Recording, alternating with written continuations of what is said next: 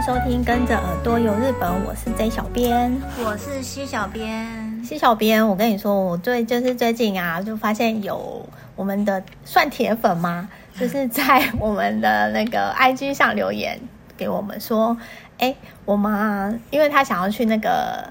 九州的福冈就是自助旅行，嗯，然后问我们说有没有一些推荐的景点，就问我们说，哎，我们的 podcast 是不是有没有哪一集是有专门讲九州介绍的景点，然后他想要参考。可是后来我想一想，我们好像没有专门的为呃，应该说福冈这个地方就是介绍一些景点，所以我们就想说，哎，那刚好粉丝有在问，我们就今天就来聊聊说福冈有什么。值得推荐好玩的景点来给大家好了。嗯，然后我最近就是想到说，就在回想我之前有没有去过福冈，然后想一想，我其实工作好像比较少去，但大部分都是之前在住在日本的时候，然后去追演唱会，有顺便经过福冈，好像没有特别的去找一些观光景点。你你有去过福冈吗？没有，没有去过九州。你没有去过九州？对啊，没有去过。我有点意外哎、欸。啊，意外什么？我不知道，就总觉得你好像也跑过很多地方。可是我去日本其实都是去很固定的地方。对啊，我就想说，哎、欸，我们好像对九州这个地方，应该说比起其他地方来说，并没有很熟。然后。我们今天就想说，那我们来找一些景点，就是自己也想去的景景点，来给大家参考。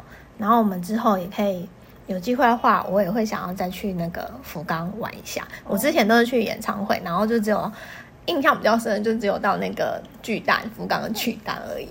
然后听到福冈，你会想到什么？第一个第一个联想会想到什么？好难哦。我除了吃的话，我会想到那个拉面。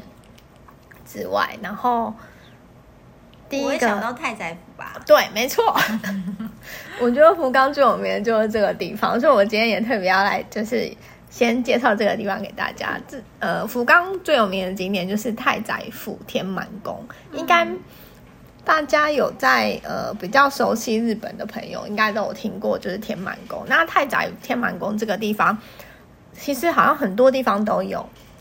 应该说天满宫，因为他的那个主祭神是一个叫做菅原道真的人，他以前是一个那个官员，然后就是因为被陷害啊，然后从京都被贬官到九州太宰府这个地方，然后因为他就是被贬官之后怎么样，郁那叫什么？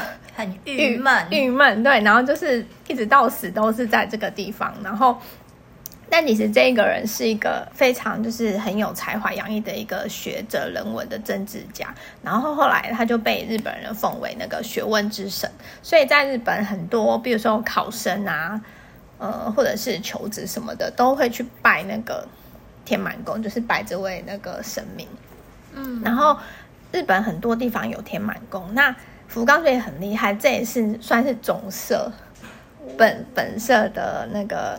概念对，那很多人呃到那个天满宫去啊，除了祭拜之外，它其实里面有一些我觉得蛮值得参观的地方。它整个神社的境内非常宽宽阔，然后里面除了去那个参拜之外，你可以去摸它神社里面有安置一个叫做玉神牛像。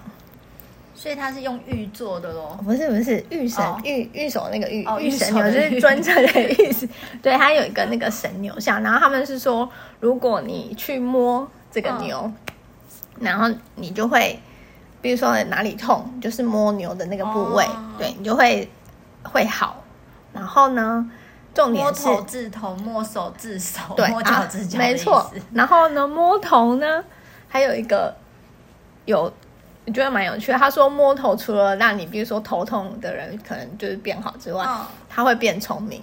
哦，对，所以很多考生什么的来这边，基本都就是都会去摸那个头，就是祈求自己能够变聪明，然后考试可以顺利这样子。嗯，然后天满宫这个地方，日我觉得日本的天满宫好像都跟梅花有关系，因为呢，天满宫基本上里面的主祭神就都是他。对对对对，啊、他跟他，跟他喜欢梅花，对他跟梅花就是有一些渊源。对，那所以很在那个天满宫也是知名的赏梅花的景点。那除了梅花之外，其实这边呃太宰府天满宫这边一年四季它其实花都。呃，蛮就可以想到不同的花，但是最著名的尤其是梅花，通常是在一月下旬到三月上旬左右，就是可以赏。那它的梅花期很长哎。对，其实我觉得梅花蛮蛮强的，跟樱花比起来，跟其他地方我觉得还是比较比较短嘛。哦，我觉得它会不会是因为一月到三月，整个那个啊，呃占地比较大？哦，我猜啊，可能是因为占地比较大，然后它整个呃区域可能梅花或品种比较多，开的时间比较不一样。对，然后另外来这边参拜完之后啊，大家应该都会很喜欢逛那个神社。如果它附近有那种餐道，嗯，的话，有一些小店的话，就是对店家都很喜欢。那天满宫这里啊，它有一个那个餐道，大概四百公尺左右。然后这个餐道中间也有很多，比如说卖名产的商店啊，还有餐饮店。然后刚刚不是有讲到说，呃，这个菅原道真他很喜欢梅花嘛，嗯，然后跟梅花特别有渊源。然后所以你来这边啊，参拜完之后，你到那个这边的那个呃参道的商店街啊，一定要吃一个，算是他们这边当地的特别的小吃，叫做梅枝饼。哦，用梅子做成的？不会，不是哦。哦，还是它是梅子形状嘛？嗯、梅花的形状，跟梅花有点关系。然后它应该说它的来源可能跟梅花有点关系。哦、然后但它里面，它虽然叫梅子饼，它不是梅子做，它跟它里面完全没有。所以形状也不是梅花，跟梅完全没关系。梅可能对，我觉得它看起来跟梅花完全没有关系。然后它，我查了一下，呃，它到底是什么样的一个食物？那它是呃糯米。它外皮是糯米，然后跟里面包的是那个红豆，其实就是很像麻糬。嗯，但它又很特别，它这边就标榜说，你在那一条商店街，你可以最好最好吃的是，你可以吃到现烤的那个梅枝饼。哦，所以它是有把它烤过。对，它是，我就看它那个制作过程是用一个很像麻吉白色糯米团。就是麻吉嘛，然后放在一个烤盘，它那个烤盘有点像做松饼的烤盘。哦，你你知道我们现在呃市面上不是有在卖很像压吐司或是松饼的那个那个机器，然后它里面是包那个红豆，然后烤起来外观又不像那个不太像大福。然后又有一点介于，我觉得有一点介于大福跟松饼之间，因为不是有一种比较厚的像舒芙蕾的那种松饼，然后它可能它的外观看起来就是比那个在软呃没有那么没有舒芙蕾那么软，嗯，对，然后又没有麻糬这么硬的那种感觉。哦，我觉得大家有兴趣的话可以去吃看看。对，然后为什么哦？为什么它叫梅子饼的原因是因为。是梅子饼还是梅枝？梅枝就是树枝的枝哦，树枝的枝。对，梅枝饼。哦、为什么会叫梅枝饼？就是其实说法来源有很多种，然后我觉得比较有关联的应该是啦，就是这个主祭神呃菅原道真他在被呃贬对左迁被贬到那个太宰府这个地方。的时候，哦、听说有一段时间是还有被软禁起来，哦、然后他被软禁起来就是连饭好像都没办法吃。然后就有那个老婆婆偷偷的，就是用那个梅子的树枝给他吃树枝，不是他插那个饼，他就是做这个饼，嘿，插这个饼，然后就是偷偷，所以梅子饼它是它会有有，它是插。有有很像是那种肉串那样子，没有哎、欸，它其实就是一个饼这样好。然后我 因为它会，我觉得它会叫梅子饼，可能是因为这个来源，就是那个婆婆拿那个梅子饼给她吃，所以名字才会叫梅子。它可能原本就只是一个普通的饼，然后是因为这样的渊源，然后把它做成就是当地的小吃这样。对，我觉得蛮有趣的，所以到这边来可以去吃看看。然后另外我还要分享一个那个神社，这个神社我觉得有在看动漫的人应该会很喜欢，会想去。哦，是啊，就是有你有在看《鬼灭之刃》吗？有。对，我查到这个地方，就是被《鬼灭之刃》的那个粉丝粉丝供奉，叫什么？传为圣地的一个地方，嗯、就是粉丝会很都会来这里朝圣。原因他他先讲这个神社的名字，神社叫做宝满宫灶门神社。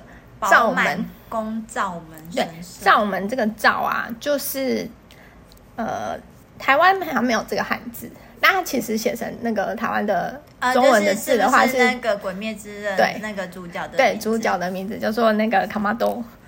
对神社，然后它这灶门其实翻，你要写成呃中文，它其实它就是那个灶，那个传传统的那个火炉的那个灶，灶对的意思。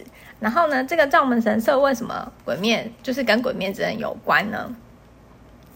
先讲它的那个主祭神好了，它这里是供奉，据说是供奉日本神武天皇的母亲御医机密，这个叫御医姬命。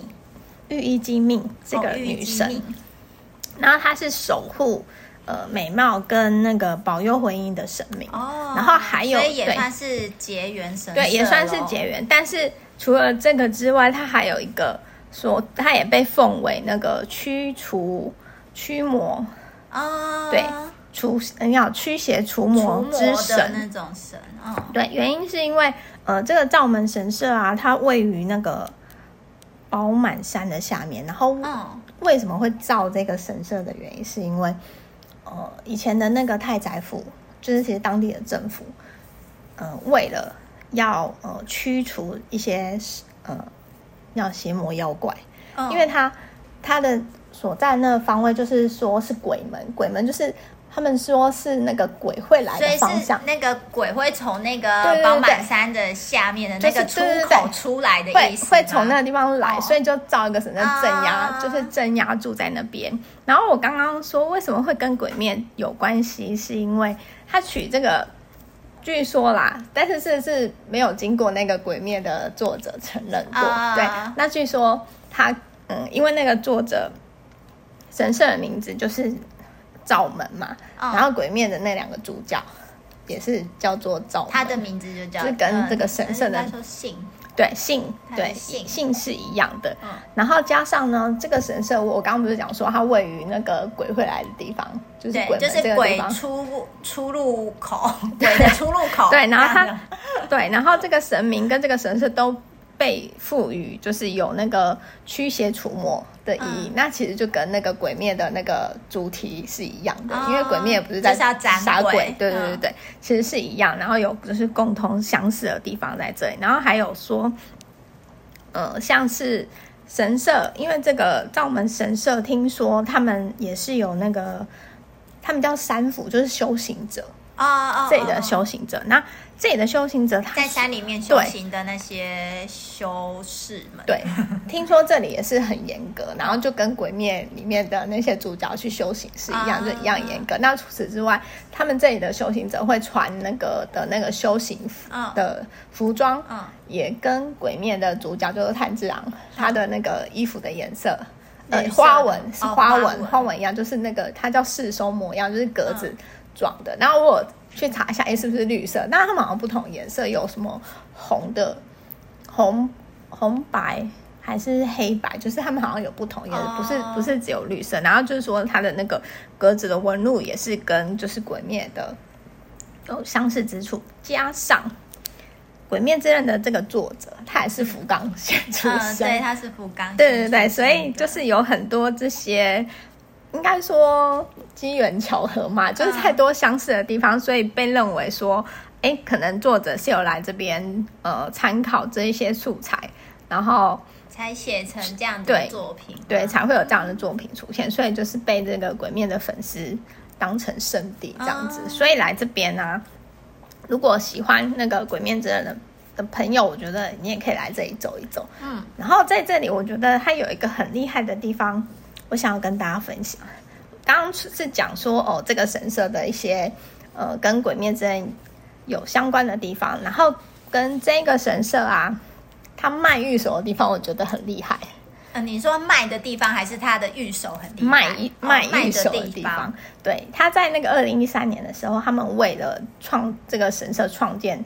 呃，一千三百五十年，然后进行了一个内部的整修。嗯，然后整修完之后啊，它这个卖御守的地方，一般神社卖御守的地方，可能都是在比如说神社已经去的边边的地方，然后小小的一个，嗯、然后反正一看就是卖成那个御守的地方嘛，嗯、没有什么太特别。那这边它整个整修完之后，把它弄成，因为它是请那个国际知名的设计师来设计的，然后整个空间就是弄得很时尚，然后真的不夸张，哦、你看那个照片很像百货公司的展示柜。哦，oh, 因为一般神社可能都只是就平放在嗯一个类似那个展示的架子上面，oh. 甚至它只是摆个样品在这边，然后没有没有什么太多的装饰。那它的那个陈列就是很像百货公司的一些嗯那个叫什么陈列的设计，比较现代化的陈列方式吗？没错，它就是很像百货公司的那个陈列柜。嗯然后整个空间就是弄得很不神色，就是跟你会想象不到这里是神社卖，像你是走进去百货公司的柜位里的意思吗？就是很时尚的空间这样子，哦、对。所以我觉得大家来这边的话，也一定要去那个卖衣服的地方看一下，我觉得很厉害，因为很少会有呃神社把自己弄得那么的现代化，这样对，没错 没错。然后我我今天我现在就是。分享了两个，都是跟那个神社有关。你有没有找一些景点，你觉得也很值得推荐的？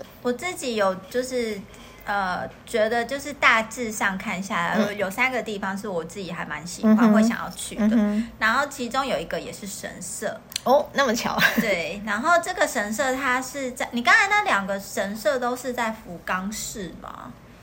我这两个神社对都是从福冈市。这个呃也是，这两个都是在太宰府市。哦哦哦，对对对，太宰府市。那我要介绍的这一个，它是在福津市。福津福津市，呃，福就是福气的福，津就是呃嗯津津有味的津。福津市。对，然后这个神社叫做宫地月神社。宫地月听起来有一点很神话，就是很神话。它的宫就是那个皇宫的宫，嗯、然后地面的地，月就是山月的那个月。嗯、哼然后他这边供奉的主祭神是呃神宫皇后，嗯、哼也就是那个西张主比卖命，嗯、真的好难念。他好像也是神话，他算神话。神宫皇后，她是真的有这个人吧？嗯，对，她可是对，也是很古老的，就对了。对对对对对，然后呃这个。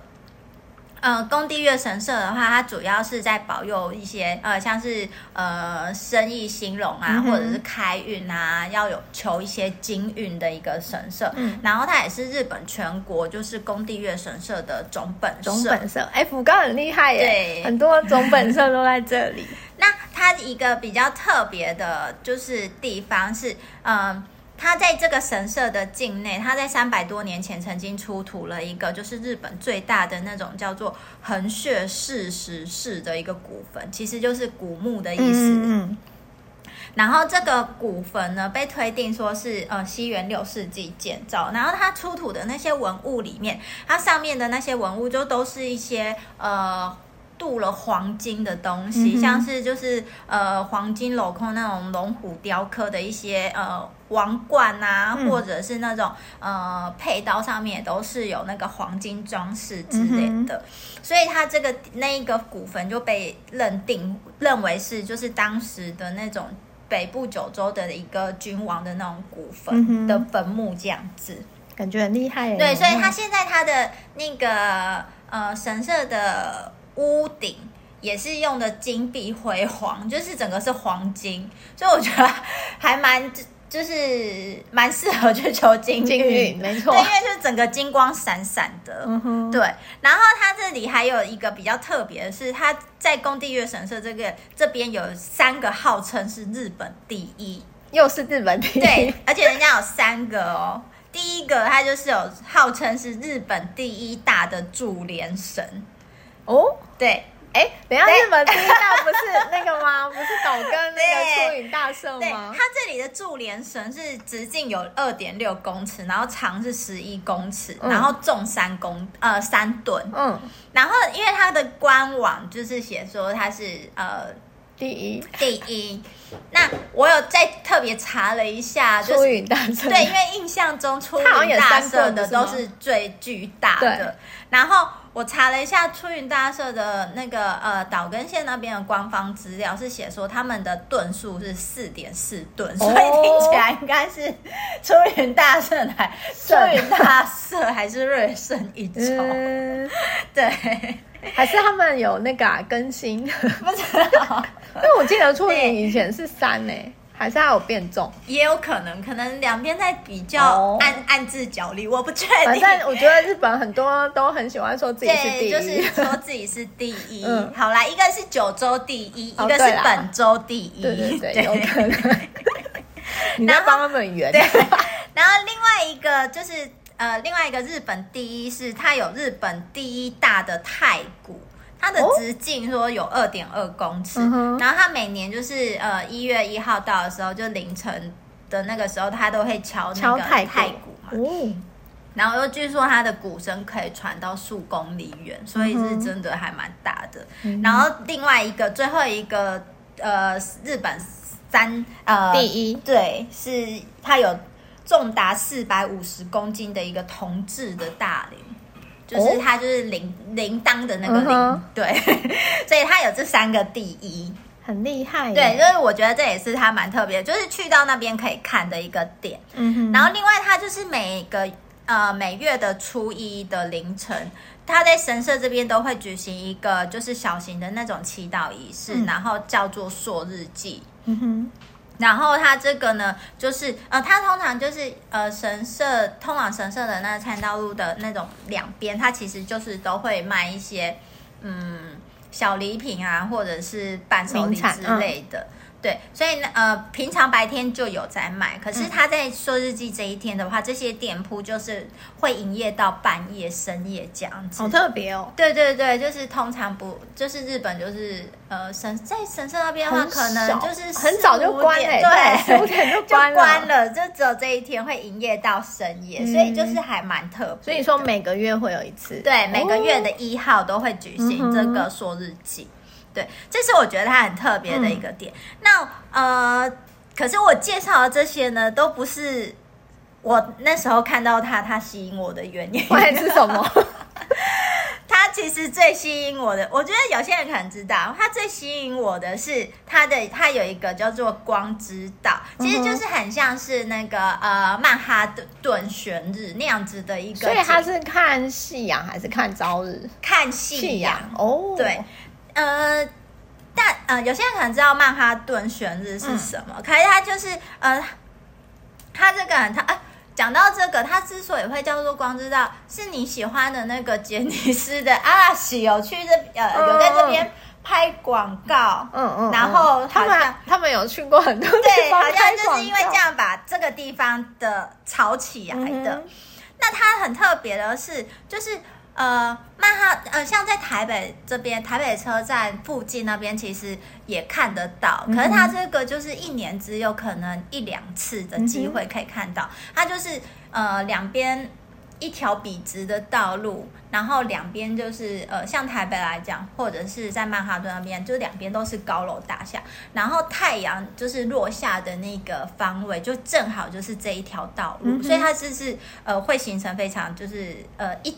一直线笔直的那样子的景，嗯、然后呃，因为刚好在这个神社，它的参道一直从它的神社正面一直呃往西，它会通到海边，然后所以它在每年就是二月跟十月下旬的时候，就是太阳西下的时候，也正好会就是落在这条呃街道的尽头，嗯、所以就会形成了类似那种所谓曼哈顿悬日的那样的景观。嗯嗯嗯哦，对，是一开始其实我是看到这个景，所以吸引到我。嗯、那我觉得他们官方就是还蛮呃，就是蛮有做观光推广的 sense 的。嗯、就他们的官网上面，就是会在新闻呃最新消息的地方会发布说，哎，呃，他们会因为其实他的那个所谓的光知道，你还很难去判断说。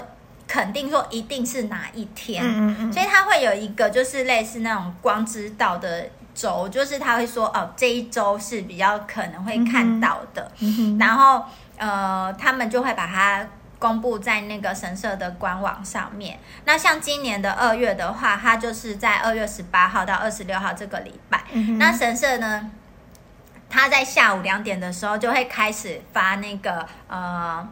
普就是呃发那种观览券，嗯，那这个是免费的，嗯、所以他因为如果你没有拿到那个观览券的话呢，你就是基本上你就是不能在那个地方，因为他呃下午三点的时候开始，他就会在餐道上面的人他就会净空。哦，对，居然会净空，对，他会净空，就是你那边是不能走的，嗯、所以就变成是说。呃，有那个票券的人才可以在那边看。嗯、那你如果要从别的角，就是从旁边去看，当然也是可以。可是就是角度来说，一定不会有那么的好。就是你在神社上面，就是正看往下看的话，那个景才是最呃最最有那种曼哈顿悬日的那个感觉。嗯、对，所以就是如果有想要去看这个的话，就可以留意一下官方的那个资料。对，然后另外他们。我刚才说它这个是免费的嘛，嗯，所以就是大家如果真的要去的话，可能就是要早一点去排队，因为通常这种票都是很多很多人，就是会很快就抢光了。嗯，然后另外有一种呢是另外要付费的，然后它那个付费的话，它的那个。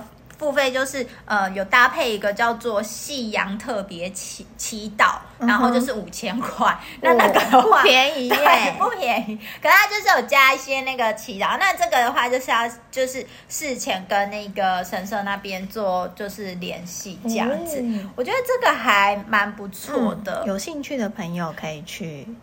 上网了解一下，有兴趣的朋友可以，就是而且我觉得这个很吃运气，对对对对对，像十月的就还不知道，可是我通常都会是在下旬呐、啊，嗯、有人说大概都是呃二十号左右这样子，嗯、对，然后呃像来到这边的话。你即使不是特别来看那个曼哈顿悬日的这样的景观，你来到这里就是除就是我觉得它其实本身的那个黄金屋顶就还蛮就很厉害，对，蛮值得看的。然后再加上它的呃，如果来到这边的话，可以。我刚才有说，它就是往西一直走，就是海边嘛，嗯、所以你就可以顺便去海边那边玩。嗯、然后海边那边呢，它这在这边还有一个，就是可以拍摄到类似那种，就是呃呃倒影的照片。嗯、哼然后那个地方就叫做静海，静就是静止的静。嗯，也是同样在这个地方。这边很多地方可以拍那个美景照，对对对对，而且我觉得静海这个也是他们官网上面做的还不错，而且还有中中文的那个呃介绍介绍。对，那他我说他做的还不错是，是因为其实大家都大家应该都知道，就是要看这种静海，就是比较呃吃天气啊，吃运气，对，靠就是很自然的东西的话，嗯，其实真的是蛮靠运气那除了你去看那个潮汐的。那个退，通常这个都是退潮的时候啊。嗯、那它这里的一个形成条件就是，它前一个是有大涨潮、大潮，嗯、然后再退潮，然后它的那个潮汐的落差很大的时候，就会看到，就是它慢慢。呃，慢慢退潮的那个时候，就会看到这样子的景。那当然就是也是要没有风啊，起风的话就也不会有那个平面，就是平静的那样子镜面，就不会有镜面。对对对对对，所以很吃天气跟运气。对，可是虽然就是说，即使呃你没有看到这样景，它的沙滩我自己看。我因为它是白沙沙滩，嗯、所以其实本身海滩的景还蛮漂亮的，而且它是嗯海滩上面有放一些就是那种装置艺术，哦、可以去拍照，所以我觉得是还不错。很少很少日本海滩会有，对对对，它有就是用那种像是什么漂流木做成的那种艺术装置，嗯、我觉得还不错。嗯、然后像刚才有说，我有说就是官网还不错，是它有把呃每天。的一个潮汐预估，嗯，都把它写在上面，写、呃、在上面，官网上面。所以其实就是要真的有想要去看的人，就是在做功课的时候还蛮好做功课的。嗯、就你就是看它潮汐差越大的，就是越有机会看到。嗯、然后，而且我觉得它还有官方还有就是教你说，哎，你要怎么看，怎样的状况会是比较容易看到的。所以我觉得他的那个攻略部分做的还做的很好。对，嗯、我觉得这个地方还蛮值得去，就可以连着那个神社的部分一起去。我们等一下也会把那个介绍的地方的那个官网放在下面给大家参考，嗯、就是有想要去的朋友都可以就是点进去做一下功课。嗯，对这个。拍景这种一定要做功课，不然一定会踩空。这种海就是很吃自然的，没错，没办法。然后我接下来还要分分享一个景点，我自己也很想去，因为夏天到了嘛。嗯、夏天我觉得呃很适合，又是可以那种消暑乘凉的地方，嗯、就是拍瀑布哦，拍瀑布。对，然后这里有一个很有名的白石瀑布。嗯。对，这边也是那个，我记得我们好像有介绍，不晓我忘记是在那个绝景还是瀑布的那个我们在分享的景点，好像有提到这个地方白丝瀑布。那个地方呢，它位于那个海拔大概九百公尺的雨金山的那个中中间的地方，然后它这里的那个高低差有大概二十四公尺。那我觉得它这也很厉害的的是，他就说它其实是有呃，应该说有一百。以上那种大大小小的细流，很像那个细丝这样子组成的一个瀑布。嗯、然后到夏天的时候，它整个打在那个石头上面，就是很那个磅礴的那气势，就会让人觉得很舒服、很凉爽。然后这里就是充满，是当地充满，比如说负离子，就是充满很大自然的一个相当知名的景景点。然后夏天就是。很人气，大家都会来这边拍那个瀑布的绝景。然后除了瀑布之外，嗯，六月中旬到那个七月上旬的时候是那个绣球花的季节哦，就刚好是接下来的季节。然后在这个地方也可以，大约有大概五千棵十万朵的绣球花，哦、对，会在嗯这一个期间盛开。所以你如果刚好在这个期间来到这个地方的话，你就是等于瀑布跟绣球花的绝景都可以拍到。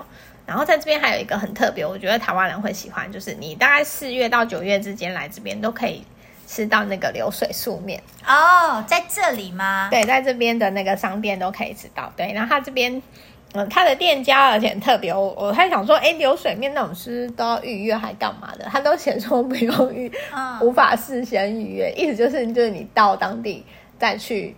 直接去就好了。对，直接去就好，就是没不用，应该说不需要特别预约。嗯、然后这边四季呀、啊，我觉得很厉害的是，它都有不同的那个休闲活动。刚刚讲的有那个流水素面，然后这边还有那个英尊，就是鱼。嗯，对，英尊它的料理也很好吃。像我，我觉得很多那种瀑布或者是溪流旁的一些景点，他们的那个，比如说香鱼啊、盐鱼这些。尤其是盐烧嗯的那个鱼的料理都很好吃，然后所以来这边，你除了就是看美景，又可以吃到美食。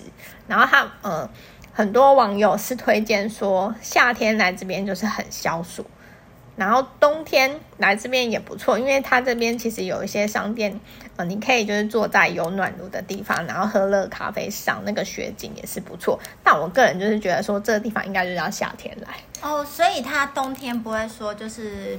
没有，因为我觉得，我觉得因为九州的地方不是那种像东北是那种好大雪的地方，哦、所以它基本上有下雪，嗯、可是就是还好，对，其实还好。但我个人就是推荐，就是夏天，因为你可以看绣球花，瀑布就是夏天，没错。那你还有什么景点要跟大家分享？我还有一个最后一个景点，嗯，我。呃，虽然它的期间已经过了啦，嗯、它叫做河内藤园，哦、就是看紫藤，那一定很漂亮啊。对，它是在那个北九州市那边。嗯、那它，嗯、呃，虽然已经过，可是我觉得它这里真的还蛮漂亮，而且再加上刚才 J 小编有介绍到那个。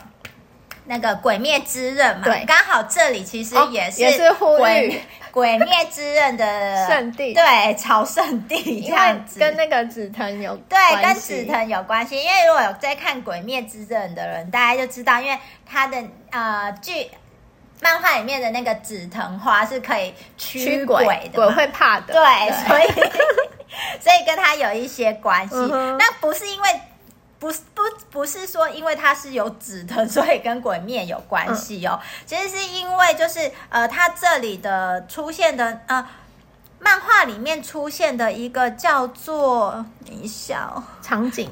对，那一个场景就是叫做一个一个呃，对山的山，对啊，然后那个山就是长了紫藤花嘛，嗯嗯。嗯、然后那一个山叫做藤席山，嗯，藤的那个藤棚的场景就很像是河内藤原这里的藤棚的场景，嗯、所以然后再加上刚好有说到作者，就是作者也是这边出生的，所以就是有这样子的一个联想，嗯、就是鬼灭呃日本那些网友。呃，他就把它站起来，对，把它当做是也是《鬼灭之刃》的一个朝圣地这样子。嗯、那他这里呃最厉害的是，第一个，它也是那个美国 CNN 选出说日本最漂亮的三十一个地方的其中之一。嗯、所以，它其实每次它呃紫藤季的时候，都还蛮多游客来的。嗯、那它这里大概有二十二种不同的那个紫藤花的品种。嗯然后它的占地大概有一千平，所以还蛮大的。大的对，那我觉得它比较特别的是，因为紫藤通常那个紫藤隧道就是你走一走，走一走就是就是出去。对。可是它这里很特别的是，它里面有一个呃大棚大藤棚，嗯，就是你走一走就会发现说，哎，怎么里面还有一个更巨大的那个藤棚？嗯、所以呢，那个呃。你在下面就是很像是那种紫藤花下雨啊，喷泉那样子，嗯嗯就是很漂亮，然后又可以闻得到那个紫藤的香味香气。嗯、那它这里的藤呃紫藤花隧隧道呢，有分成呃八八十米跟一百一十米两种。嗯，然后因为刚才有提到它这里的。品种很多嘛，所以它的色彩啊也会很缤纷，然后会呈现那种渐层啊，像彩虹这样子。对，就是呃有各种不同的颜色，所以是真的还蛮漂亮的。嗯、我自己觉得就是，哎，我看到看照片就会很想去、啊。对对对，就是而且还要说，就是有一个超级巨大的紫藤在里面，然后它园区里面还有那种就是巨蛋型的那种紫藤棚。嗯哼。所以你就可以进去里面，都整个好像是在紫藤的包围下，很适合拍完美照。对，它这里真的很适合拍照。然后，可是它这里比较呃特别的是，它这里也是需要门票。那它门票的购买方式，它不是现场购票，所以它一定要网络或者是事先购买。呃，对，你一定要事先购买，然后一定要购买的时候，你就要指定你是什么时候去。好严格哦。对，就是如果你没有在你。票上面的那个日期去的话，就是他不会退票啊什么的。那他购票是在呃日本的便利商店那边购，嗯、里面购票。嗯，那 而且我觉得他们很特很很有趣的是，就是他的呃便利商店里面买票的时候，他就是五百块一个人，就是五百块这样。嗯、可是他的票价又会随随随着他的季节吗？那随着他的花况，嗯、因为可能有时候紫藤盛开是呃。中间两三天或者是一个礼拜那种的，uh. 就是美的时候就比较贵，对对对，很盛开的时候就会比较贵。Uh. 最盛开的时候就是呃票价是一个人一千五，那差额的部分就变成现场补票，哈、uh，补、差额，居然，对对对，他们用这种方式，我觉得还蛮特别的，不是很很很会那个赚钱，对，然后。除了就是紫藤以外，它其实秋天的时候就是也是呃有枫枫叶可以看，嗯嗯，所以我觉得就是还这个地方啊，我觉得还蛮不错的。嗯，嗯，我觉得我们今天推荐的景点都是自己本身也都会很想去的。对啊，我每次都是找我很想去。所以啊，就是希望今天大家的呃，就是分享给大家这些景点啊。可以让大家就是作为一个，比如说想要去福冈自由行的人有一个一个参考，然后我们也都会把那个景点介绍的链接放在下面，然后大家可以有兴趣的话都可以点去看。